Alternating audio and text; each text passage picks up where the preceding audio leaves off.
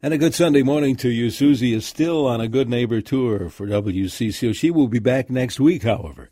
In the meantime, Denny Long again filling in for uh, Susie with another hour of health talk. Of always inviting you to join in on the conversation at 651 461 9226. Uh, some of you who were listening a few uh, weeks ago might remember Dr. Jeffrey Connaire, who is a nephrologist, a kidney doc, uh, who uh, paid us a visit again a few weeks ago. We promised we would ask Dr. Connaire if he would uh, kindly come back, and indeed he did. So our topic this hour is uh, kidney, kidney problems, uh, and uh, boy, there can be so many of them. I'm uh, surprised myself about how the kidneys affect uh, our bodies. But if you again have a question, six five one four six one nine two two six. Dr. Connaire, good morning. Thanks again for joining us on a on a Sunday. I know you're a busy busy fellow.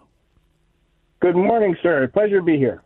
Oh, very good. I, I know we did this uh, when you with your last visit, but for those those folks who maybe weren't along for that particular ride, uh, tell us a little bit about. I know you went to the U of M Medical School, but fill us in on uh, on your medical education, if you would. Yes. So I um, I went to uh, medical school at the University of Minnesota, and then did the remainder of my training. I uh, trained initially in medicine slash pediatrics, so I was board certified in both, and then went on to do adult uh, nephrology training. And I've been a nephrologist since 2002, and currently I work with Intermed Consultants um, uh, in uh, Edina. Very good. Uh, yes, Intermed Consultants. Uh, we'll remind folks of that as we uh, as we move along. Now, you said uh, pediatrics. Uh, do, do, babies have? A, are there a lot of kidney problems that you've seen in your practice uh, with kids like that young? Well, there it's um, it is not very common to have serious kidney disease in children, but there are a number of conditions that are quite common. One of the most common things are just incidental findings on the kidneys on an ultrasound. You know, the mother gets an ultrasound of her baby, and there may be some, um, you know, what looks like might be a blockage in the kidney, and so the child may have to have uh, assessment after a birth to make sure that goes away. Um, things you see most often in children would be um, disorders that they're born with, uh, genetic or inherited disorders uh, of, you know, basically the tubes and the bladder and all the, the collecting system can be abnormal, so it may not drain in the right way, and that can cause, um, you know, a lot of problems from from the the uh, kidneys not draining properly, and that can lead to infection, and, and that's sort of a collection of different things is what most commonly causes kidney problems in adults. But children also can get a full range of kidney problems. that are similar to adults, like lupus, and there's scarring kidneys and inflammatory kidney uh, kidney diseases that can affect them as well. But again, very very uncommon, but uh, they for sure are out there.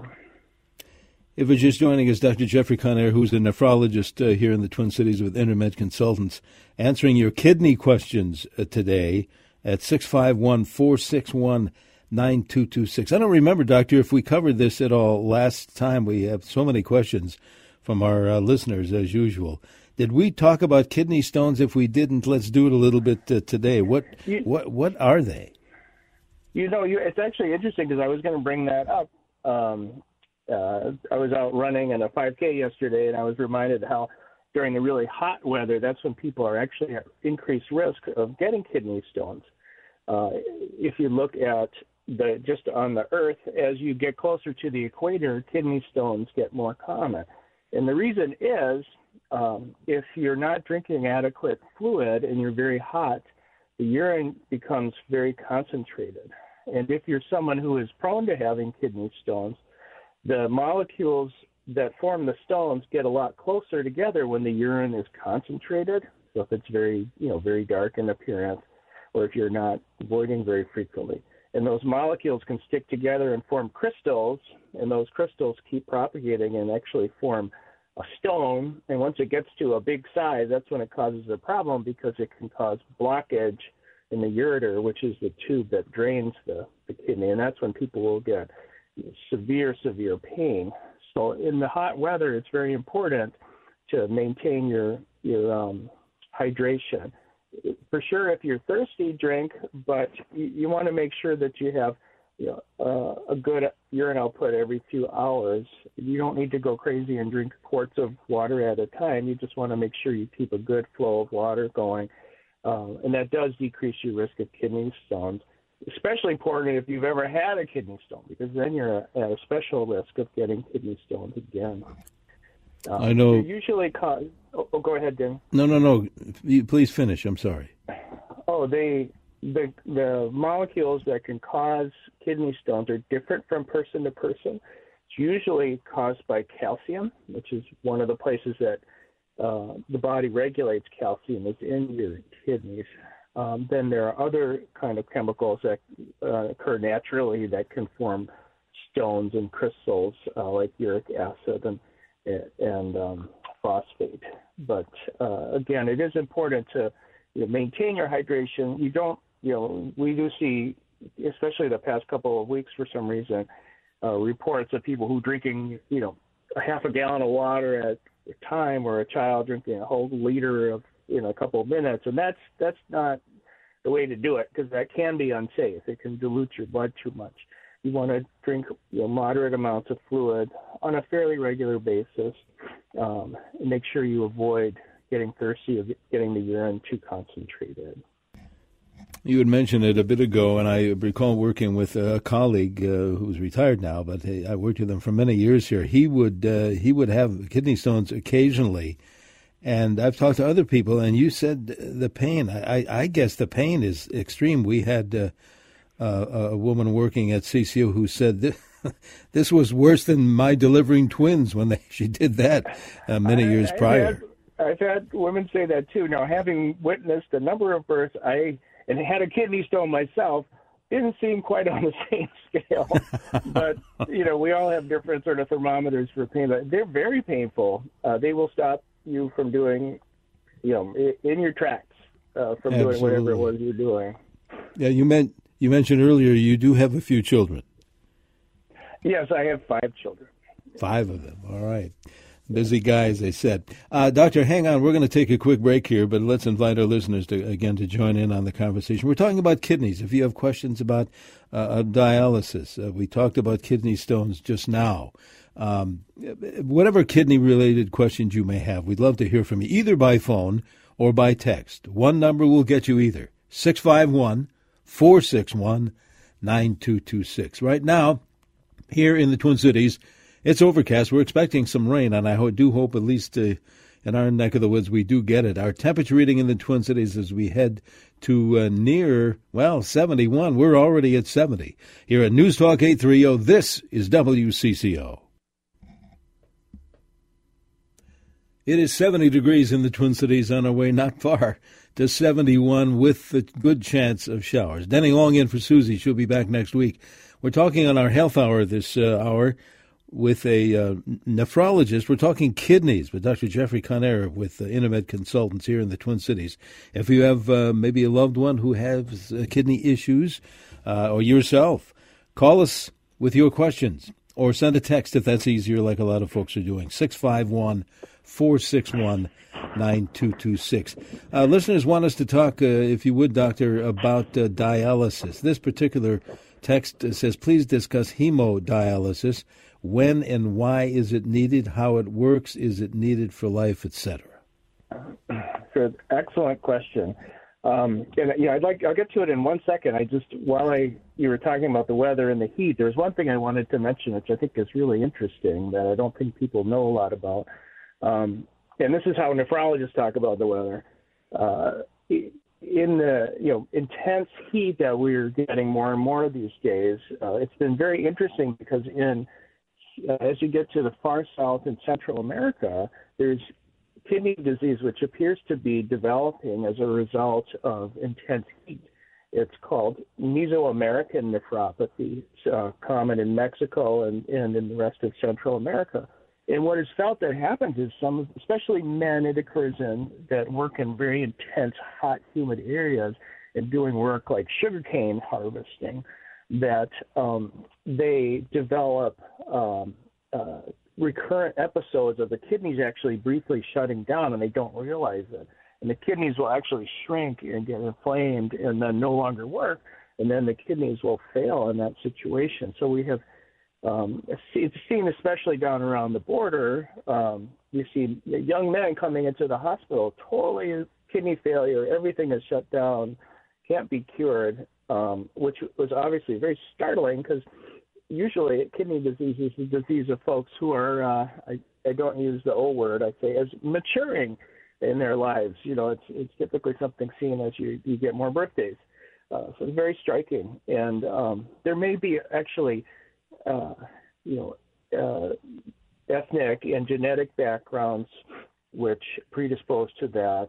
And uh, a call out I'd like to make too to folks that happen to be of either African descent or, or uh, Latino descent is that some uh, folks are at increased risk of kidney disease and have to be more aware of it, like uh, African American folks in our country and and uh, folks of Native American descent uh, or um, uh, Latino descent. So uh, not everyone is, has the odds stacked against them evenly. There are people who are at higher risk based on their ancestry. And in this case, um, you know, to segue into dialysis, somebody like this that comes in in complete kidney failure would be somebody that needs their kidney function replaced. So what we talk about is you know renal replacement therapy. Renal just means kidney, um, and replacing the kidney function has a whole spectrum. Uh, the ideal replacement of kidney function, if there's no treatment and cure for what they have, is a kidney transplant. So kidney uh, donated either from, you know, a, a relative or an acquaintance uh, or somebody who's, who's who has died of brain damage and has uh, brain death. Those are all situations where uh, kidney can be transplanted if you into you if you have um, kidney failure. Uh, it's the best treatment for kidney failure. It gives you the best quality of life. It gives you the best outcomes, best survival. But kidneys are not available at the drop of a hat, and not everyone is in uh, shape enough to get a kidney. And there are also many other reasons why somebody may or may not um, get a kidney, including their own choice. Maybe that's something that they just that's not what they want. And those folks need renal replacement therapy other ways, and those ways primarily are um, uh, hemodialysis and peritoneal dialysis. Now, hemodialysis is what we call blood, you know, blood dialysis, and this can be done. It's typically done in a dialysis center. People may have seen them in your neighborhoods. Either the company, bigger companies would be DaVita and Fresenius, um, who have centers with typically anywhere from you know 10 to 20 stations where people come in and get their dialysis treatments, usually three times a week. And in order to get the blood dialysis, there needs to be a good access to the bloodstream, and that's best accomplished with what's called uh, an arteriovenous fistula, basically that's an operation that a surgeon does on one of the arms that makes a vein expand to many times its normal width so that it's big enough to be to have needles placed with it and have um, blood dialysis treatment performed. And when the patient gets the blood dialysis treatment, needles get placed in the um, in the fistula, and the blood goes in a circle out from the patient through a filter and then back to them, driven by a pump over and over and over again. And the blood gets cleaned over the course of three or four hours. And fluid can be removed as well. Uh, the um, you know dialysis often gets like this bad name, like oh it's you know terrible to be on dialysis, it's bad for you. But I think it's really important to remember that dialysis is good and it, it, without it, people can't survive. They can't go to their next, you know, Thanksgiving or their next Christmas. Um, but often, the kidney disease is the real problem, and we we just don't have adequate treatments with dialysis always to make you back to to where you ideally want to be. So dialysis is not bad, and, and it, it, in vast majority of cases, it's not uncomfortable either. Uh, when we when do we have to do it? uh, people uh, get to the point where their kidneys are failing when their own kidneys can't eke by to accomplish basically the goals that need to be done. the salts in your blood, like potassium and sodium, have to be regulated within a, a, a tight enough um, margin to keep you keep your heart and muscles going healthy. The acid uh, level in your blood has to be at a normal level or very close to it in order for all the enzymes in your body and all your muscles and nerves to function normally. And there are a lot of byproducts of just the day-to-day machinery of your your body plus the things that you eat that accumulate that normally get ridden getting rid of in the kidneys and if those accumulate they make you feel very sick they make you not think straight you may be incredibly itchy all over your body you have funny taste in your mouth and of course there's no no or little urine output in kidney failure so some people will swell up and that can get quite dangerous if the fluid builds up of course and congest your lungs. So that's the basic, you know, um, uh, the the way that dial is usually done. It can be done in the home now, though, too. There are technologies with machines that are actually are, are about as simple as you can get. You know, they're not quite a Fisher Price toy dialysis machine, but it, it's very much a user-friendly interface on the available machines. And someone does a treatment at home, uh, they do have to put their needles in themselves, and they control the machine and have to give themselves the medicine. But they would typically give, that's usually shorter treatments, more like four or five days weekly. And um, it, it, that can be a great way to stay out of the cold in the winter is, is do your dialysis at home. And you could you have more control over your life and um, you don't have to be running out of the house to to do your treatments quite as often. There's, there's a plus. Dialysis, oh, go ahead. No, there's a silver lining there. I tell you, let's let's yeah, do this. I, I, mean, go ahead. Oh, uh, go ahead. Well, I'll tell you what. Let's do this. Let's take a break, and uh, we're going to have a look at that forecast. Interesting side note you mentioned about uh, uh, South America and the and the heat as we get closer to the equator. I mean, just uh, with with climate changing, uh, that that could produce a whole other set of problems. So, hang on, Doctor, yeah. please, if you would. We have about another half hour or a little less uh, to go here in the show. If you have any questions about kidneys, uh, this is your chance uh, to talk to, to, talk to Dr. Connaire at 651 461 9226. As I said earlier, you can call in your question or send a text like a lot of folks are doing. We're going to get back to that text line in just a moment. Here on News Talk 830 WCCO weather coming up. It's a Sunday morning here on WCCO. Denny Long for Susie Jones. She'll be back one week from today. She's on a CCO Good Neighbor tour, as a matter of fact. We're in the midst of our health show, our health hour. Uh, we've invited back Dr. Jeffrey Connaire, who's a nephrologist here in the Twin Cities with Intermed Consultants, answering those kidney questions today. If you have one of those, call us or text us at 651 461 9226. Dr. Connaire, I don't know if I interrupted you, if you had uh, another thought you wanted to complete. Uh, if so, great. If not, uh, we'll, uh, we'll move on. Why don't you go ahead with the question? Okay, I, I wanted to personally ask you. Then I see a uh, um, a question from our listeners. Uh, how can, the, the, his or her question was how can you lower your uric acid naturally? Because I was going to ask you about uh, kidneys and gout. Uh, I don't know if we talked about that the last time. First of all, what no, is gout? Haven't. And yeah. So gout is it's way up there with kidney stones and one of the most painful things that you can get but it's an arthritis. And what happens is little crystals of uric acid, which can also cause stones, interestingly, but these little crystals can accumulate in your joints and build up, and they provoke an intense inflammatory reaction. Uh, the classic place is at the base of your big toe, and it can look like there's an infection. There's so much infl- inflammation, big and red and so painful that some people can't even tolerate a sheet being on their foot. So it's something you wouldn't wish on your worst enemy. Uh, and again, so it's understandable if this patient has gout that they want to have fewer attacks because it is terribly painful condition. And the uh, one of the things that drives it is the amount of uric acid in your blood. That is determined partly on your own makeup um, but also there are elements in your diet that can cause the uric acid to build up in your blood.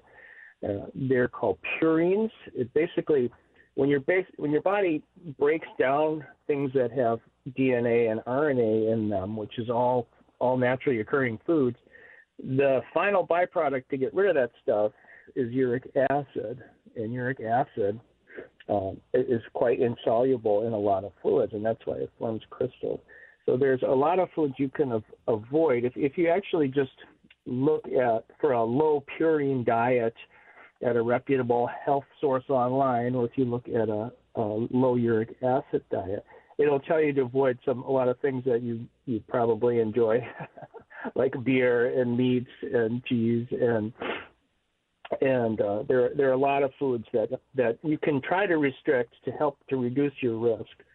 Most people, though, that have significantly elevated um, uric acids in their blood, they they will need a medication to get it down to a level that will help reduce their risk of um, uh, getting gout attacks in the future. Uh, and the most available one, allopurinol, has been around many, many years, and it is it's quite safe medicine. Any medicine can have uh, side effects or issues, but this is one that is, has a long track record, and it really is um, quite well tolerated. So if you do have gout, especially recurring gout, you want to talk to your doctor about using a medication to reduce the uric acid. There are newer medications too that are fancier and more expensive, but the the tried and true you know uh, bedrock of treating high uric acid levels would be allopurinol. Okay. I, uh, it's also important to maintain your hydration in that condition as well. Well, speaking of hydration, here's a, a different input uh, from listeners. In fact, a couple of different folks uh, they want to wonder about alcohol and kidneys specifically. Uh, these listeners are talking about wine. One question is wine dangerous uh, to your kidneys is, and another one says is too much wine dangerous to your kidneys. So what about alcohol? Well, you know, it's interesting because uh, that's one of the first things that people often mention when they're talking about, well, I've tried to avoid, you know, drinking and alcohol and stuff. And, and it is important for your general health. Kidneys in particular aren't very susceptible to alcohol. Um, the the issue that comes up with the kidneys is that if you poison your liver, and if your liver fails, the liver sends out master signals to control the kidney and actually will shut the kidneys down. Um, so really for your kidneys, you know, staying within the guidelines, the general guidelines of alcohol consumption is perfectly fine. Uh, typically now, you know, an average of one drink daily for uh, a woman or two for a male is in a range that is considered very safe. Um, but you know, I, I, sure hope wine isn't bad for your kidneys from a personal standpoint. But no, it, it, it's you know the occasional glass of wine, as long as you're you're having in moderation, is perfectly fine. Uh, of course, if you have big health problems that you that you know you're taking a bunch of medicines for, you'd want to consult with your doctor. That's that's good. Good advice. If you are just joining us uh, this Sunday morning on CCO, Dr. Jeffrey Connaire, who's a nephrologist, kidney doctor here on uh, CCO with us, answering those uh, particular questions. He's with Intermed Consultants here in the Twin Cities. Um, 651 461 9226. Tons of uh, questions as, as before, Doctor. Uh, this listener would like, if you would, to discuss stage 3A chronic kidney disease. What is that? So this is this is actually a fantastic question. It's one of the most common questions I'll get from just people, you know, um, on the street, if you will. So the kidney function is um, categorized by the filter, the amounts of filtering ability in the kidney. It's called the glomerular filtration rate. But if you just think of filtration rate, it's GFR, so filtration rate. The number that you get on your lab test will be one of them will be estimated glomerular filtration rate, and that it it's not technically a percent, but it lines up closely up with a hundred that you can look at that number and and get a, a sense of the percent normal kidney function you have, and that you know the the spectrum from you know zero to 100 plus is to to categorize it is put in a categorization scheme. And uh, there are five stages that are talked about, five being the worst, uh, typically people with kidney uh, failure. And uh, you know four, three, two, one. Folks within the stage three range, that's where you have a, about 30 to 60 percent of normal kidney function. People that are on the higher end of that, so closer to 60 uh, percent, uh, that's stage 3A. This is, um, you know, many, many people have kidney disease in the United States. You could still actually, the number of people with kidney disease is about equal to the population of Texas. Uh, you know, so it's very, very common. And most people have mild degrees of kidney disease. In this middle range, this stage 3A or even 3B, people typically are not going to have symptoms um, or lab tests that are markedly abnormal. If the kidney disease is one that worsens with time, and not everybody is. Some people, in fact, most people, if they have mild degrees of kidney disease, they'll stay at that level for many, many years, and it may never cause them, you know, sort of measurable health effects. Uh, it's, it's really people with mild kidney disease have to follow the general guidelines of maintaining a healthy diet, you know, as close as you can get to a, a quote unquote Mediterranean type of diet, you know, avoiding excess salt, keeping your blood pressure and cholesterol controlled. Those are the, the, the things for mild kidney disease are really the, the main, the things that you should be following anyway. Uh, in terms of the caller's question, the significance to an individual really depends on what their kidney problem is. Is this something that is just incidental and they have a little high blood pressure or it's just unknown? Um, is different than if you have diabetes and some of your other tests are very abnormal. Um, so the exact number can have different significance based on the cause of their kidney disease.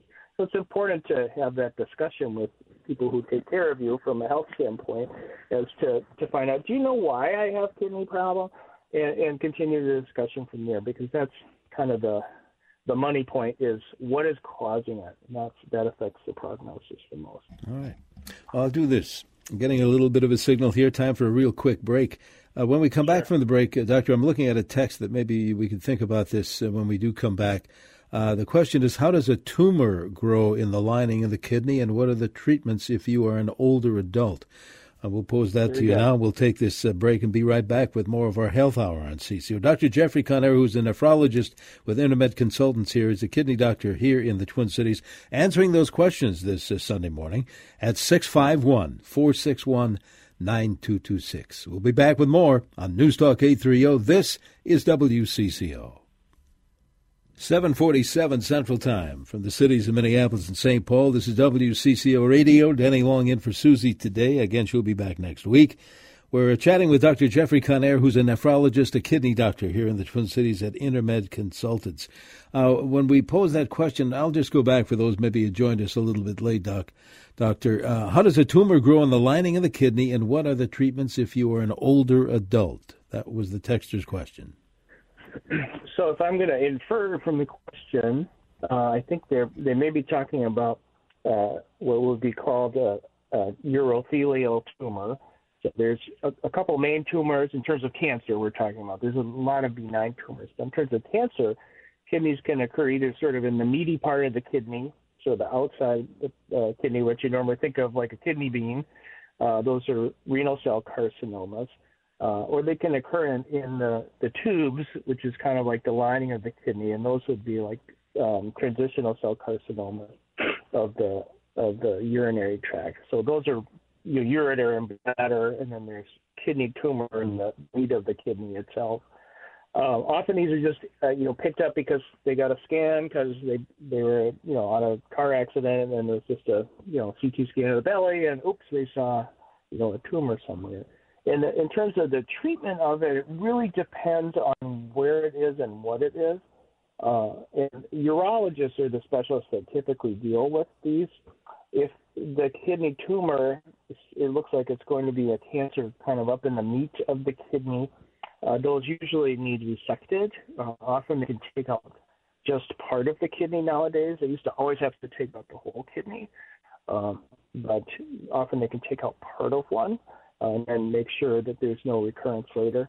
And if it's if the tumor is in the lining of the tubes, the ureter and the bladder, then typically the urologist will go in through the urethra with a scope up into the bladder and take a look at what's going on in the bladder in the in the urethra, you know, the urine tubes, uh, and treat it either locally or with more advanced surgery, or there's they can put um, treatment into the the bladder and the urine space itself to treat it.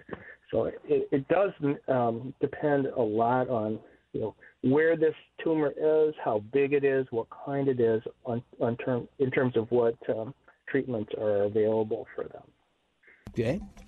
Well, our time is flying by as usual. Interesting uh, yeah. text here, Doctor. Maybe we have in the next couple of minutes to answer this one. Uh, texter says, I'm just beginning to be tested to see if I can donate a kidney to a relative this fall.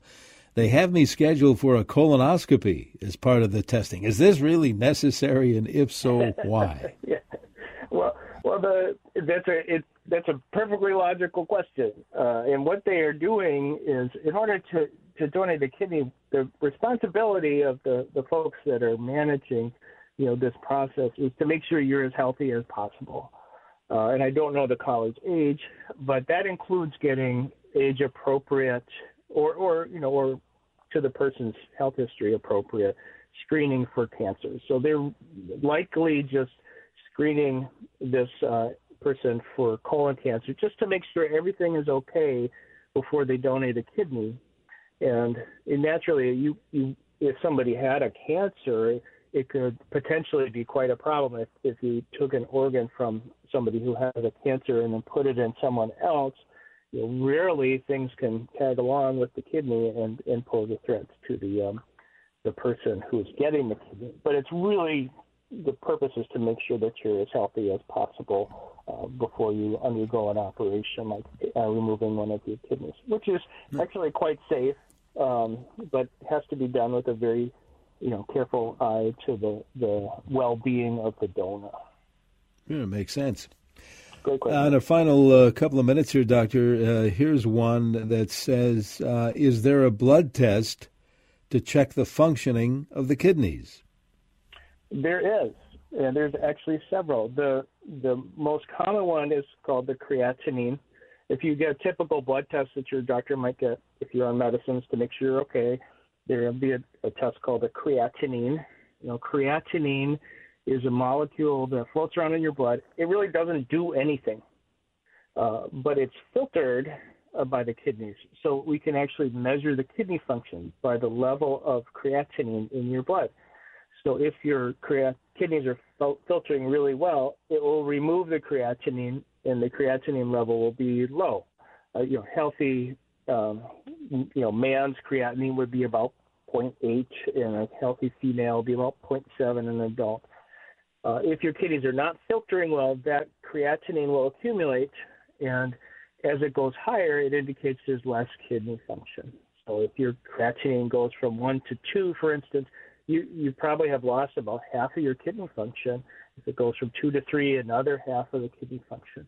Um, but the way we interpret the creatinine is is in the context of that EGFR, the glomerular filtration rate number that's reported with the creatinine. And that gives you, like we talked about, roughly a percent of what your kidney function is. Another common test that's run is called cystatin C, which is very similar to creatinine, um, but it's not as dependent on your muscle mass. So for certain people, it may be better to get that cystatin C test or you know get it in combination with the creatinine. So those are the simple ways that we in most common ways we measure kidney function. And I know we just have about a minute left, uh, Doctor, and I appreciate your time again today. For those that are concerned maybe about their kidney, if, they, if, if, the, if the patient, if the person goes in to see their doctor, their primary care person, uh, you know, once a year maybe or whatever, to get these various, you know, normal tests, you're going to find that before somebody sees you, uh, their provider uh, can can find out what's going on with the kidneys with these tests you you had just mentioned. So, if uh, yeah, somebody's still proactive enough to, to to see their primary care person, they're going to catch something. I think. Uh, yeah, am I they're correct? Actually, in... looking at yeah, the, your primary doctor is looking after your kidneys, whether they discuss it with you or not. Absolutely. Well, very good. I tell you what, it's, it's been a pleasure. We have so many. All right, real quick one now. If you can answer this in 30 oh, sure. seconds. People are asking, what uh, should I be concerned about drinking a lot of decaf coffee? No. That's my answer. Simply put, no. All right. Well, I'll tell you what. We'll we'll have you back sometime when you have a moment or two, Doctor, because we, we just have so many text messages, and I apologize wonderful. to our I really listeners. enjoyed this, Denny, and I appreciate your having me. Th- thanks so much, and uh, take take care of those five kids. I'm sure you will. and have. thanks, thanks, Doctor. Doctor Jeffrey Connaire who uh, studied, did all of his studying here in the uh, Twin Cities. He's with Intermed Consultants here in the Twin Cities. Uh, by the way, coming up in just a few minutes, Bruce and Peg will have another edition of Your Money from uh, Wealth Enhancement Group. Expecting some showers uh, today here in the Twin Cities. Right now on CCO, overcast 70 degrees. Stay with us here on 830 WCCO.